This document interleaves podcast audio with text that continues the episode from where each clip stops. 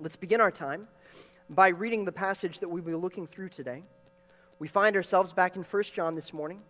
1 John chapter 3. We'll be covering verses 19 through 24, and let us begin there.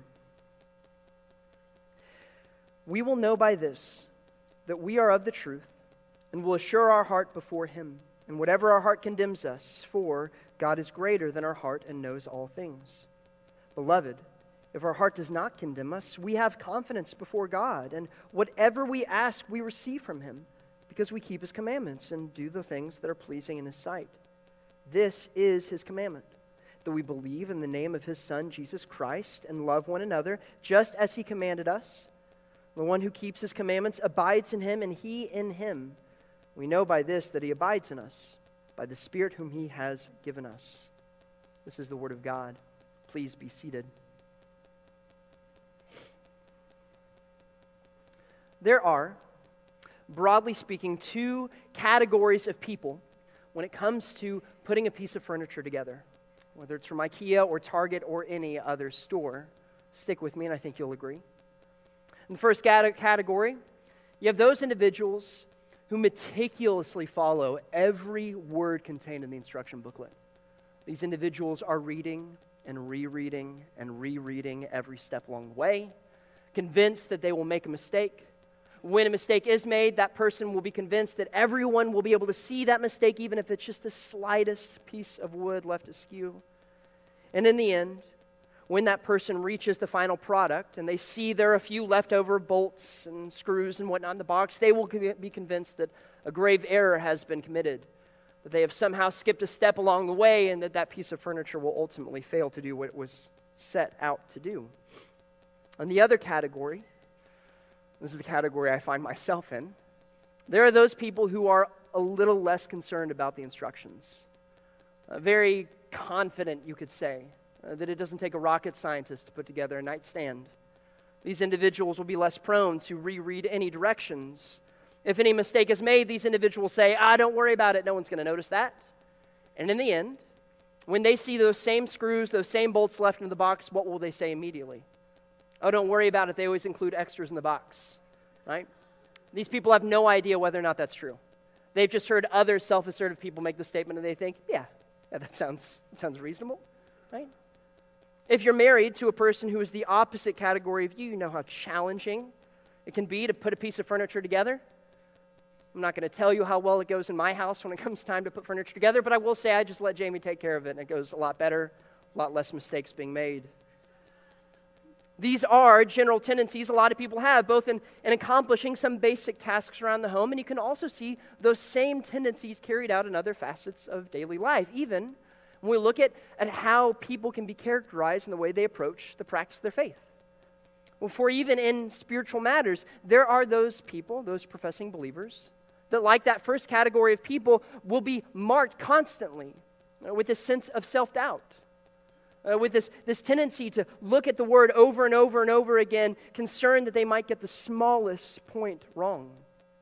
These individuals will constantly question whether or not they are in the will of God. They will assume that the slightest mistake they make will be noticed by God and also by everyone else, and so they are typically a little more timid in speaking of their faith, as the fear of being a hypocrite might be reigning high in their mind. And regardless of how, how well done they do their job, in the end, they will assume, well, it's, it's all for naught. Surely that's not going to be good enough. There are many other believers who tend to fall in the latter category. These are self assertive people that assume that, that everything's going great. In fact, if you ask this person how things are going, they will, without a beat, say, Great, everything's great. These people will rarely have any doubt in the doctrines they hold to. They will assure you that every thinking person agrees with them. And they will carry through this life with this self assertion, this belief that this is what the life of a truly faithful person looks like. Oftentimes, we can really sway from one category to the other depending on how our day is going. We can be nagged by doubt one day and marked by self assertiveness the next. And we can make the mistake in believing that, that one of those categories is naturally where we are called to live. Many of us who are marked by doubt long to be that self assertive person, long to be that person that, that is constantly in a cheerful mood. But the reality, as we look to 1 John and as we look to all of Scripture, is that the assurance of a believer and really the obedience of a faithful disciple does not flow either from constant self doubt, nor does it flow from that self assertion. Oh, the confidence of the Christian and the resulting obedience stems rather from a growing sense of dependency upon Christ. It comes from an honest recognition of our weaknesses and our failures, but it also comes from that understanding of where our strength comes from. As we look at 1 John again, we understand why this is so important. And my prayer as we look at it today is that for those of you who are nagged by that sense of doubt, you will see the remedy for your doubt, as John reminds us. And for those of us who perhaps need a little extra dose of humility, you might be reminded of the results of a truly assured heart and what that assured heart looks like. As we do this, again, we will be exploring 1 John 3 19 through 24. But before we get into that cure for a doubting heart, let's open our time in prayer. Our Father in heaven, we thank you for today. We thank you that despite all of the rain, many of us are still able to make it today. And we pray that the time we have now to dig into your word might be spent in a way that's glorifying to you. God, again, we thank you for this Mother's Day, this opportunity to be thankful for the women you've placed in our lives who have raised us, who have cared for us. We thank you for those of us who are able to still have that relationship with our mothers and pray that we might be quick to acknowledge their work. And we know that you acknowledge their work and you honor the work they do. But again, we also see that today can be a day of anguish for many others. And so we pray for comfort for those of us who have lost our mothers, for those of us who long to be mothers and have yet been given that gift. Ultimately, God, I pray that as we look at your word today, we might all be encouraged. Might we be reminded of the confidence we can ultimately have, not in our own abilities, not in what we accomplish, but in what you accomplish through us, God. God, remove all distractions from our minds this morning. Cause us to see the, the beauty of the gospel in a way we've never seen it before. Cause us to be more amazed by the glory of your Son. And as a result, God, cause us to become more and more like him so that daily we might live out our calling confidently, knowing it is your will that is ultimately accomplished. And It is to that end we pray all these things. Amen. We begin our time in verses 19 and 20 and address this common concern, this common struggle of doubt. Again, picking it up back up in verse 19 and 20, we read, We will know by this that we are of the truth and will assure our heart before him in whatever our heart condemns us. For God is greater than our heart and knows all things. If you were here with us a couple weeks ago, you already understand what John is saying when he says, By this we know we are in the truth. For John has been explaining and exploring the role of love in the Christian life. And as he is described very clearly in verses 11 through 18, it is a love for our fellow brothers and sisters in Christ that really is supposed to characterize every single Christian. Regardless of your level of maturity, regardless of how young or old you are, you should be marked, you will be marked by a growing practical love for other Christians. And so as a result, you will be marked by seeking out others, trying to fulfill their needs, trying to find ways to practically serve them. And as John says, when you do this, when you are marked by this love for others, well, you know you're growing. You know you're becoming more and more like Jesus Christ. There's a certain amount of confidence to this, but as he says in verse 19 and as he gets into verse 20, this basic and plain statement also opens up the door to a bit of doubt, doesn't it? For if you have even an ounce of humility, you understand that there's a lot more to this command of love others. If you've ever even attempted to fulfill one need of a fellow brother and sister in Christ, you have no doubt been struck with the realization of the fact that, wow, there are a lot of needs out there. regardless of how, much you try, regardless of how self sacrificial you might be, you will, I will always fall short of the perfect standard, won't we? For there's always going to be good deeds we could accomplish that we choose not to. Not only that, but when we accomplish these good deeds, oftentimes we know in our heart of hearts that we've done it for selfish reasons. We've done it to try to be not- noticed by other people. We've done it for the praise of man. So oftentimes, even when we perform these acts of service, well, we know in our heart of hearts that we haven't quite met that standard that God sets for us. For God is not simply concerned with our physical acts, but He's concerned with our heart. And so, as clear as God's expectations are regarding what we are to do for our fellow believers, the ever present reality is, is the fact that we will always fall short. And when we fall short, there will be an endless stream of people who are willing and able to bring accusations against us. You again have experienced this, no doubt, in the midst of doing good. There will always be that naysayer questioning your motivation. There will always be those people in the world that will say, well, you should be doing more than this. There's people that do this all the time with respect to the church. Regardless of how active the church might be in, say, adoption, there will be those people in the world that would say, well, if the church really cared about people, then you would see them more active and taking care of the needy and taking care of those babies who need a home. Regardless of how active we might be, the world will always accuse us of falling short of the standard that we speak of. Not only that, but we understand there's, of course, the greater enemy, Satan himself, who will accuse us, who will cause us to question our motives, who will cause us to doubt our abilities. He is that great accuser, that one who is called the great deceiver, the father of lies, and he is actively engaged in warfare against each and every one of us. And so we can trust the fact that regardless of how hard we might work, that that enemy will still be at work against us lobbing accusations against us, calling into question whether or not we really are known by love. And at the deepest level, perhaps the most difficult level, is this struggle that John speaks of. For even apart from the world and, the, and Satan who accuses us, John also speaks of the fact that our own hearts accuse us at times. And again, we all experience this. We all experience this, this nagging doubt at the back of our minds. That little voice that is asking you if you're really doing enough. That little voice that is quick to remind you of, regardless of how obedient you've been today, well, remember yesterday when you failed miserably? Remember that? God saw that. That little voice in the back of our mind that will say, Did you really do it with the best of intentions? Are you really living up to the standards that God sets for you, or are you just a hypocrite like everyone else? Again, if we have even an ounce of humility, all of us will experience this accusation because all of us fall short. And so, in the midst of this doubt, doubt that is caused at times by real, truthful accusations, but doubt that is also caused at times by, by false accusations, so there's both truth and falsity in this. The question is how can our hearts ever really be at rest before God? How can we, to use the language of John, know that we are of the truth and be at rest before an eternal and perfect Father? How on earth can we be confident? What is the cure to that doubt? Well, and John tells us the defeater to that doubt is quite surprising.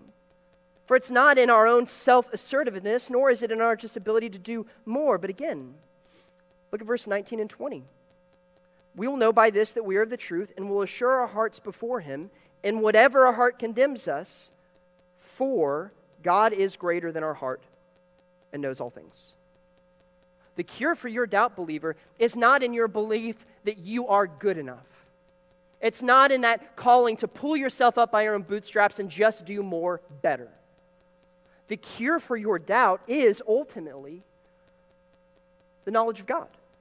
It's in his omniscience, it's in his, is his assertion of your status and in your life as his child. John has spoken of the peace and comfort that comes from this omniscience before. But we see other biblical authors speak of that same peace, that, that same confidence that comes in that all knowing God. The psalmist in Psalm 103 speaks of the fact that the God understands we are frail. God understands we are but dust, and in that knowledge there's a comfort. For we know that the God is not surprised by your failure, ever. God is not surprised when you fail to have the best intentions. God is not surprised when you fail to take care of the needs, even the needs that you could take care of. No, God's all knowing, so He knows you're weak. He knows you're going to fail. And so He's not surprised by this. He's not sitting in heaven thinking, oh, I really was hoping they would get it right this time. Ah, maybe I should just move on to the next one. It's never the picture of God. No, He's all knowing. There's pleasure, there's peace, there's confidence in that. There are many examples of this confidence that we can see in Scripture, but I think one of the more powerful examples comes in the person of Peter. If you would turn back to me and see this question to John or see this question answered in John 21. Peter is a great example for us for throughout the gospel's accounts he is the picture of confidence or at least what we would assume to be the picture of confidence, right? Peter's always the first to stand up, the first to speak. Peter's the first to, to be that assertive person who swears that he will never leave Jesus aside. In fact, just a few chapters before in John, Peter said exactly that. When Jesus spoke of the fact that his disciples were fleed, Peter said, No, I will die before I will disappoint you, Jesus. Of course, as many of you already know, despite the confidence of Peter, despite the fact that I think he fully did believe that about himself in the moment, Peter, of course, fails miserably. For after Jesus is arrested, Peter famously denies even knowing Christ. And he denies it not in some intense court, uh, in, in some trial, standing before someone with great power. He does it before a servant girl. Peter is revealed to be a coward in that moment. Peter fails as miserably as you can imagine failing. You can imagine the anguish that Peter experienced after failing. You can imagine the mixture of anguish and joy after Peter sees the risen Christ. For if you're Peter, you no doubt will be thinking, well, wonder what Jesus is going to say to me now. now if you're Peter, you're now no doubt joyed to see Jesus, but, but if you failed like Peter failed, well, you're probably a bit nervous to stand before the risen Son of God, aren't you? And yet we see in John 21 this beautiful interaction between Peter in Jesus, in which we see the, the power and the comfort that is found not in Peter's self assertion, but in the all knowing God, here, God the Son. Follow along with me as we read John 21, verses 15, beginning in verse 15.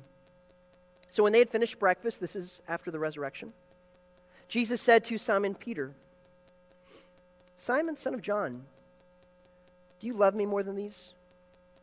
He said to him, Yes, Lord. You know that I love you. And he said to him, Tend my lambs. He said to him again a second time, Simon, son of John, do you love me? He said to him, Yes, Lord. You know that I love you. He said to him, Shepherd my sheep. He said to him a third time, Simon, son of John, do you love me? Peter was grieved because he said to him the third time, Do you love me? And he said to him, Lord, you know all things. You know that I love you. Jesus said to him, Tend my sheep. Here we see this beautiful interaction between Peter and Jesus. An interaction, again, that must have filled Peter's heart with, with at least temporary anguish as he so desperately wants Jesus to know that, that he really does love him.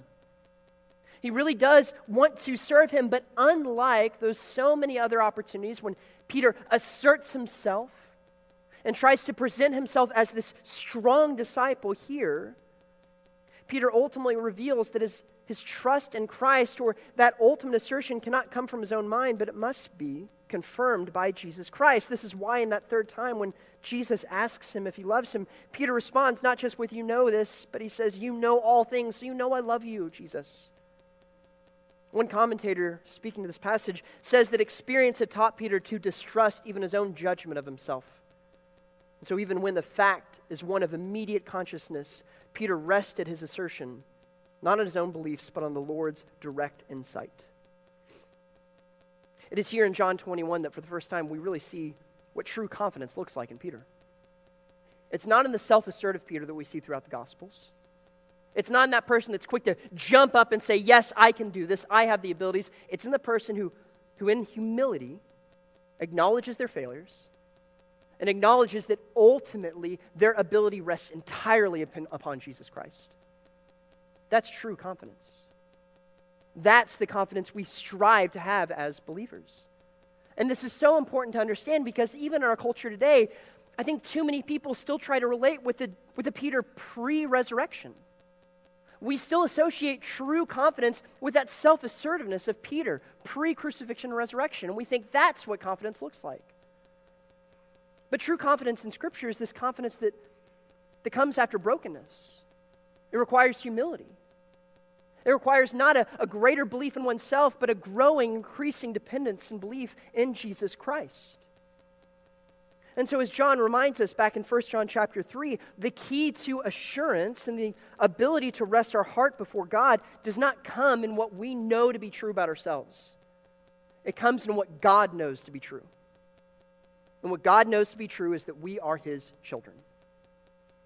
And so, believer, if you are struggling with this morning, whether it's because of, of some sin you truly have committed, or because of some false accusation the world lobs against you, understand this that, that God does not hold that against you.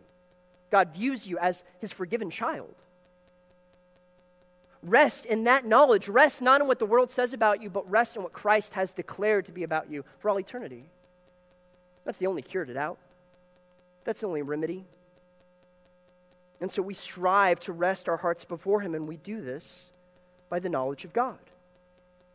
Assuming that we've taken care of that, then, or rather, assuming we've allowed God to remove that doubt from our hearts, we then move into verses 21 and 24, and we begin to see what the results of this assurance look like. What the obedience of this unfettered, shameless heart is before God. And as we look at these verses, we'll see two broad results the first result being unhindered prayer, the second being unhindered obedience. We begin with prayer. Look with me, if you will, to verse 21 through 22. John again says, Beloved, if our heart does not condemn us, we have confidence before God.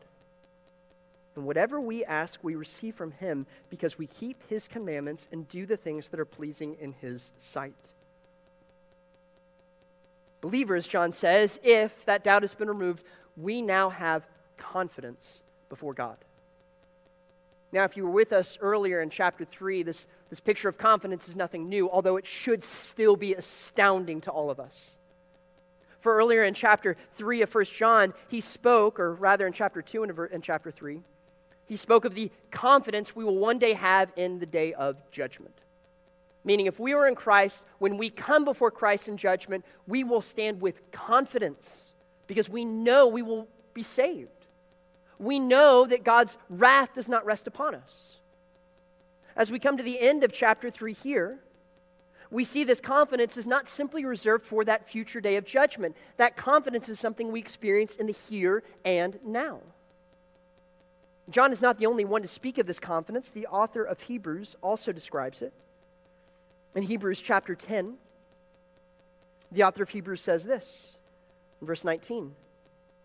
Therefore, brethren, since we have confidence to enter the holy place by the blood of Jesus, by a new and living way which he inaugurated for us through the veil that is his flesh, and since we have a great priest over the house of God, let us draw near with a sincere heart and full assurance of faith, having our hearts sprinkled clean from an evil conscience and our bodies washed with pure water.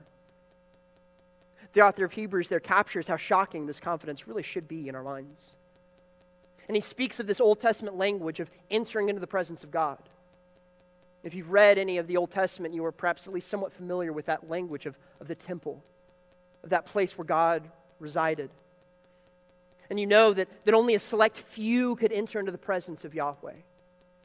And even those select few, those priests, if they failed to uphold the law, well, they would die as a result. And so, throughout the hundreds and hundreds of years of the Old Testament, only a select few individuals could ever enter God's presence. But then something radically shifts with Jesus Christ. Because as a result of his sacrifice, as a result of his blood spilled on the cross, and as a result of his ongoing work as our high priest, John and the author of Hebrews reminds us every single one of us can enter into the presence of God anytime we please. At any moment. You can simply speak to the creator of the universe. You can simply approach him with no fear and trepidation. You can do that, which only a select few have ever been able to do throughout the history of the world. But in order to do it properly in these verses, we see we must hold two realities in balance. The first reality speaks to our own status and our own weaknesses. John has spoken to this already, and we've mentioned it this morning. But we must remember that according to 1 John chapter 3, verses 1 through 2, that we do not simply approach God as a peasant approaches the king, we approach God as a child approaches his father. Speaks to our status as God's adopted children. Remember this language in chapter 3, verses 1 through 2. See how great a love the Father has bestowed on us that we would be called the children of God, and such we are. Believer, do you realize this? Do you realize that when you enter into the presence of God, He is just as joyed to see you as a loving father is joyed to see his own child approach Him? That is your status. That is why you are confident. Yet at the same time, we also acknowledge there ought to be this, this heart of humility in it. For while we are children who are striving to obey the Father, we're still children who are disobedient at times. John's referenced that already as well. In 1 John chapter 1 and 2, he's spoken of the reality of sin, the need to continually confess our sins before God. And so, as Christians, our confidence is marked both by this confidence in our standing before God, but also this humility. Requires that we really know who we are. It requires that we strive to become more and more like Him. It requires that we strive to be obedient, as John himself says in chapter 3, verse 22. But as we understand that same status or that status of us, we also must hold, on the other hand, that, that understanding of who God is. For again, as we mentioned, God is both our Father as well as our King. And so we understand our limitations. We also understand the grandeur that God Himself deserves. We understand that He loves us, He is faithful, and perhaps most importantly in our passage today, we understand what God has promised us. Don't miss the amazing statement John says about prayer here. Again, verse 22 whatever we ask, we receive from him. Whatever you ask, sinner, whatever you ask of the all powerful, all knowing King of creation, he not only hears your request, he grants us our requests. That's an amazing statement, isn't it? It's one thing to think that, that you have the ability to stand before God and even speak. And it's an entirely different thing to think he hears you, but then it takes it to an entirely different level. He would hear the request of us lowly peasants, and he would actually fulfill these requests. If John was the only one to say this in Scripture, we might think that he's, he's gone a little crazy in his old age. But John, of course, does not make up this promise himself, for Jesus Christ spoke the same thing. Turn with me, if you will, back to the Gospel of John once again, this time in John 14. I do ask that you turn there just because it is so important to see the glory of this promise. John chapter 14, Jesus is in the process of comforting his disciples, for he has told them of his impending crucifixion, his impending departure. And in the midst of comforting his believers, he says this, beginning in verse 12 of John 14. Truly, truly, I say to you, he who believes in me, the work that I do, he will do also. Greater works than these he will do because I go to the Father. Whatever you ask in my name, that will I do, so the Father may, may be glorified in the Son. If you ask me anything in my name, I will do it. If you love me, you will keep my commandments. Here again, we see the same language that John is, is clearly borrowing from in 1 John. For again, we see this marriage between God's promise, God's faithfulness, and the role of the disciple. Here again, we see this shocking promise made by the Son of God that if we ask anything according to his name, he will give it to us. This is an incredible promise of God, even if it comes with these qualifications of, of being obedient, even if it comes with these qualifications of asking in his name. The idea that you would have the ability to get the ear of the King of creation, the idea that he would hear you, the idea that he would grant you any request of all, should astound us. We should be amazed every time we come to God in prayer. Overwhelmed by the fact that God actually hears what I'm saying right now. Even as the millions and perhaps billions of other believers pray at the same time, He hears everything and He grants you your request. Again, we must come to God with complete, surrender. We come to God with an appropriate attitude, but we come to God nonetheless. speaking to this idea of prayer, Paul Miller, in his book, The Praying Life, says this Like a parent whose toddler is about to wander off, Jesus is continually yelling, My Father has a big heart and loves the details of your life. Tell him what you need, and he will do it for you. For Jesus wants us to tap into the generous heart of the Father. He wants us to lose all confidence in ourselves because he knows apart from him, we can do nothing. Time and time again, Jesus commands us to pray, commands us to tap into that generosity. Time and time again, New Testament authors speak of this. And yet, time and time again, we struggle with this, do we not? We struggle to, to maintain this balance of humility and faithfulness. Oftentimes, we struggle with that temptation to, to try to impress God with some flowery language, to try to impress God as if we deserve to be heard. Other times, we fail to pray because we assume we don't deserve to be heard. And to be fair, it's, it's difficult to strike this balance, but again, thankfully in Scripture, we see this balance displayed beautifully in numerous men and women of faith. Earlier, we looked at the example of Peter for confidence. Here, I want us to turn to an Old Testament example, that of Hannah. Because in the, the person of Hannah, I think we see one of the most precious pictures of this prayer that, that John is talking about. This prayer that mixes humility with dependence, this prayer that mixes earthly longings with a glorious faith in God. In the book of 1 Samuel, in the opening chapter, Hannah herself is going through a tremendous trial because she desperately wants a child. She desperately wants to be able to give her husband that gift, and we understand in that ancient culture how much it meant to be able to extend that family line. We live in a culture, and of course, that has changed drastically, but all of us have either experienced this longing or certainly we know people who experience that longing now. That God given desire and how painful it is when God does not grant us that desire. My wife and I struggled with this for years, the struggle of infertility. I feel like I certainly can appreciate Hannah's heart here. In the midst of her struggle, we see this beautiful picture. We are told that Hannah has gone with her husband, gone with her, uh, gone with her family up to praise God, to worship God, to offer their sacrifices. And picking up in 1 Samuel chapter 1 verse 9 we read Hannah arose after eating and drinking in Shiloh. Now Eli the priest was sitting on the seat of her doorpost uh, of the doorpost of the temple of the Lord. She, greatly distressed, prayed to the Lord and wept bitterly. She made a vow and said, O Lord of hosts, you will indeed look on the affliction of your maidservant and remember me. And do not forget your maidservant, but will give your maidservant a son.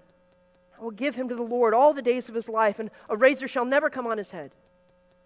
Now it came about as she continued praying before the Lord that Eli was watching her mouth. As for Hannah, she was speaking in her heart, only her lips were moving, but her voice was not heard. So Eli thought she was drunk. Eli said to her, How long will you make yourself drunk? Put away that wine from yourself. But Hannah replied, No, my Lord. I'm a woman oppressed in spirit. I've drunk neither wine nor strong drink, but I've poured out my soul before the Lord. Do not consider your maidservant as worthless woman, for I've spoken until now out of my great concern and provocation. Here we have this brief picture of Hannah, who, as one commentator said, is perhaps the most pious woman in all the Old Testament. Here we have this shocking display of vulnerability of desperation and of undying confidence in Yahweh. Hannah is broken because she desperately wants a child. She does not hide that from God. She does not hide behind some facade of everything's great. I'm thrilled of how my life is going. No, she weeps bitterly before God. And she begs God for this child, but as she does, of course, she also acknowledges the, the power of Yahweh, the faithfulness of Yahweh, the fact that he still deserves the glory in all of this. For she promises to give this child over to him if, if he so grants her this request. Hannah here is displaying a beautiful intimacy with her Creator, an intimacy that is even confusing to the priest for he cannot understand what is taking place before her. Yet, in God's infinite wisdom and grace, Hannah's example is forever canonized. I think in part because it is a picture of prayer. It's a picture of the type of prayer that John himself is commanding and speaking of. It is this beautiful mixture of humble dependence, of acknowledgement of our own weaknesses, but also this faithful trust in a loving Father. The prayer of a faithful disciple is not marked by some flowery language. It's not marked by us trying to impress God or impress others that we're praying in front of, as I think we've all heard people do before. We talk to God in the same way ultimately we talk to our parent. God already knows the longings of your heart, so it's foolish to hide them from Him. God knows how broken you feel, so it is foolish to hide that brokenness. We come before God broken. We come before God because we know we are utterly dependent upon Him. We come to God not to, to, to impress Him, but we come to God begging Him for provision, knowing that He's able to do so and knowing that He wants to provide for us. And every prayer we offer, regardless of how minor it might be in the eyes of your peers, every request is precious in the eyes of your Father. And if it is so according to His will, He will grant it to you. Believer, does this mark your prayer life? Are you broken before your Father? Are you honest before your Father? Are you daily beseeching your Father for your request? If you are not, you are failing to understand the assurance that John speaks of. If you are not, you are failing to understand the true dependency that we all have. This type of prayer can only come from a heart that is marked without shame. This type of prayer can only be marked by a heart that is entirely confident in their God. This is the gift of our assurance. As we pray these things, and as our hearts are marked by this type of prayer, John continues to move forward and reminds us that we are not just unhindered in our prayer, but we're also unhindered in our daily obedience. Again, pick it back up in verses 23 and 24. Once again, as a result of this freedom we have, we are told this is his commandment, meaning this is what he expects of us that we believe in the name of his son, Jesus Christ, and love one another just as he commanded us. The one who keeps his commandments abides in him, and he in him. We know that by this that he abides in us, by the Spirit whom he has given us. Again, brothers and sisters in Christ, we see the ultimate results of this confidence. Confidence not just to approach God in prayer, but confidence to know we are in his will daily. We can know without a doubt that we are obeying him because God has made his standard pretty clear, hasn't he? Again, John repeats that what he said so many times already in 1 John. This is his commandment that we believe in the name of his son, Jesus Christ, and love one another. So oftentimes, in the midst of the debates that revolve around this question of what is God's will for my life, we can begin to believe that God's will is some hidden message that requires some extra level of spiritual maturity to figure out. But God's not that cruel to us. God never hides his desires for us, He's made it abundantly clear. He has told us time and time again love the Lord your God and love others. Jesus made this clear. John repeats the same message over and over again. Believer, brother and sister in Christ, if you believe in Jesus Christ, meaning if you believe in the atonement, believe that He is the Son of God, that He alone is the Lord and Master of your life. And if you are loving your brothers and sisters in Christ, you're in the will of God.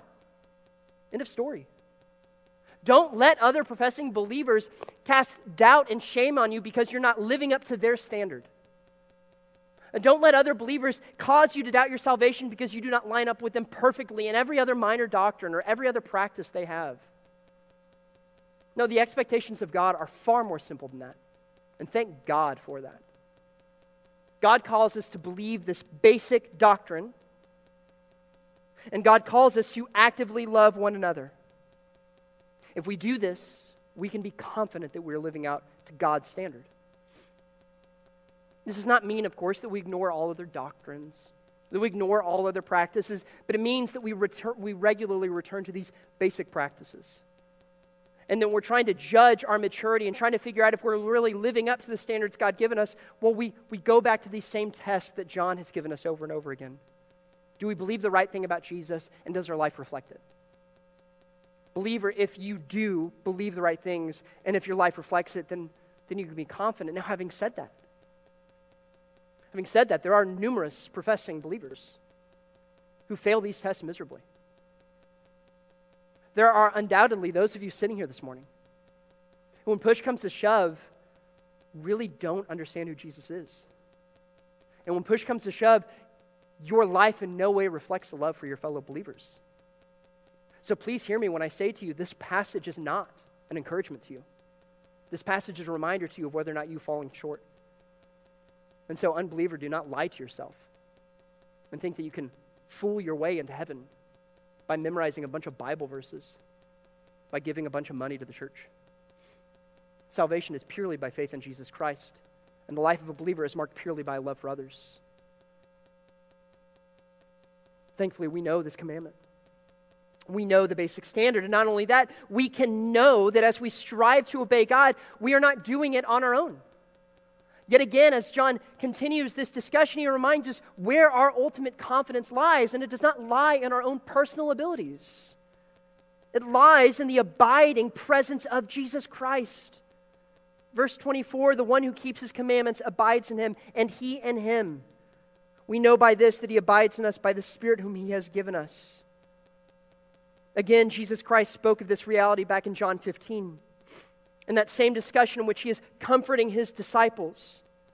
As he's looking ahead to his own departure, Jesus reminds them in verse in chapter 15 of John, I am the true vine, and my Father is the vine dresser. Every branch in me that does not bear fruit, he takes away, and every branch that bears fruit, he prunes it, so that it may bear more fruit.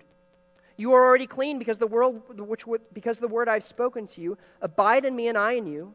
As the branch cannot bear fruit of it in and of itself unless it abides in the vine, so neither can you unless you abide in me. The language of, of Jesus here is not to be some puzzle to us to try to figure out. It, it's ultimately meant to be an encouragement. For again, it's a reminder of what John has already said in chapter 3. Earlier in chapter 3, John has said, if you are a Christian, you will by definition look more and more like Jesus as you grow up because the Spirit will be at work in you. Jesus is saying the same thing here. If you are in Christ, you will categorically be producing fruit. Not simply because of your own striving, but because, as John reminds us, the Holy Spirit indwells you. And so he'll grow you in your love. He will grow you in your patience. He will grow you in the many other fruits of the Spirit that Paul mentions and He will grow you in your assurance. For even in the midst of our own doubt, that Spirit who indwells us, that Spirit who, who, who continues to build us up, also cries out to the Father as this means of encouragement. The Apostle Paul spoke of that ultimate gift of the Spirit in Romans 8, and we'll speak more of that gift next week. But again, in Romans chapter 8, speaking of this assurance of the Spirit, Paul says, in verse 15 through 17. You have not received a spirit of slavery leading to fear again. You have received the spirit of adoption as sons, by which we cry out, Abba, Father. The Spirit Himself testifies with our spirit that we are children of God, and if children, heirs also, heirs of God, and fellow heirs with Christ, if indeed we suffer with Him, so that we may also be glorified with Him. Yet again, brother and sister in Christ, your confidence to remain in the will of God your confidence to, to please your Father is not rooted in your own personal abilities. It's not rooted in your belief that you're smarter than anyone else or more talented than anyone else. It's rooted in your growing sense of dependency upon the Spirit who indwells you.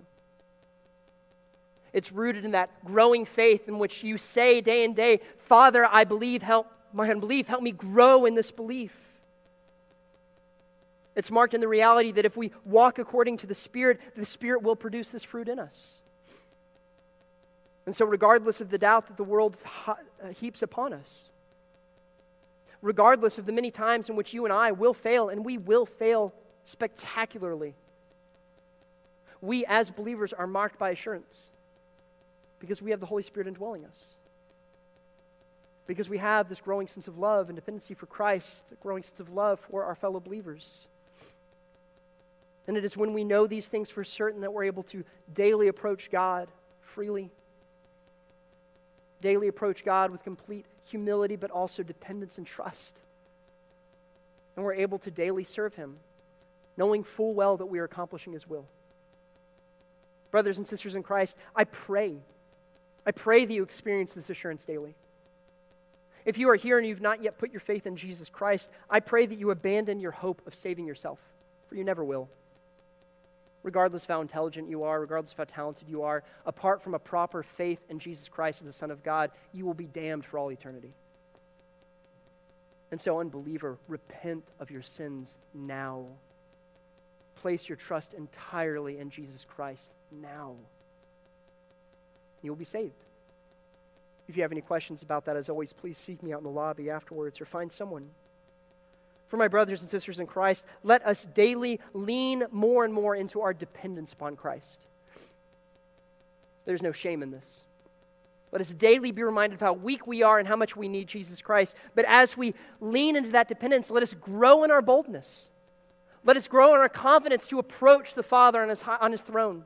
Let us grow in our boldness to speak clearly the gospel of light to the world around us. And let us walk in utter confidence, not because of power that resides within ourselves, but because of the Holy Spirit who is working within us. And as we do so, let us enjoy the glory that is a life of assurance. Let us enjoy resting daily in our Father who loves us. Let's close in prayer. Father in heaven, we thank you so much for the fact that despite the fact that we are sinners, despite the fact that we fail you daily, that you love us. Despite our own weaknesses, despite our own daily failures, you have chosen to use us to be ambassadors of your heavenly kingdom. Thank you, God, for that honor. God, for my brothers and sisters in Christ this morning who are doubting their salvation who doubt your love for them. I pray your Spirit might be at work within them. Holy Spirit, cry out on their behalf. Grow them in their faith, grow them in their assurance, grow them in their joy. And for all of us, God, might we daily strive to enjoy this assured heart that allows us to approach you both as our King and as our Father. And God, as I mentioned earlier, Lord, we pray for all who, he, who are here who do not know you. And perhaps there are some of those who have professed faith but have not actually placed their faith in you, God. Reveal that deception to them. Save them this moment, God.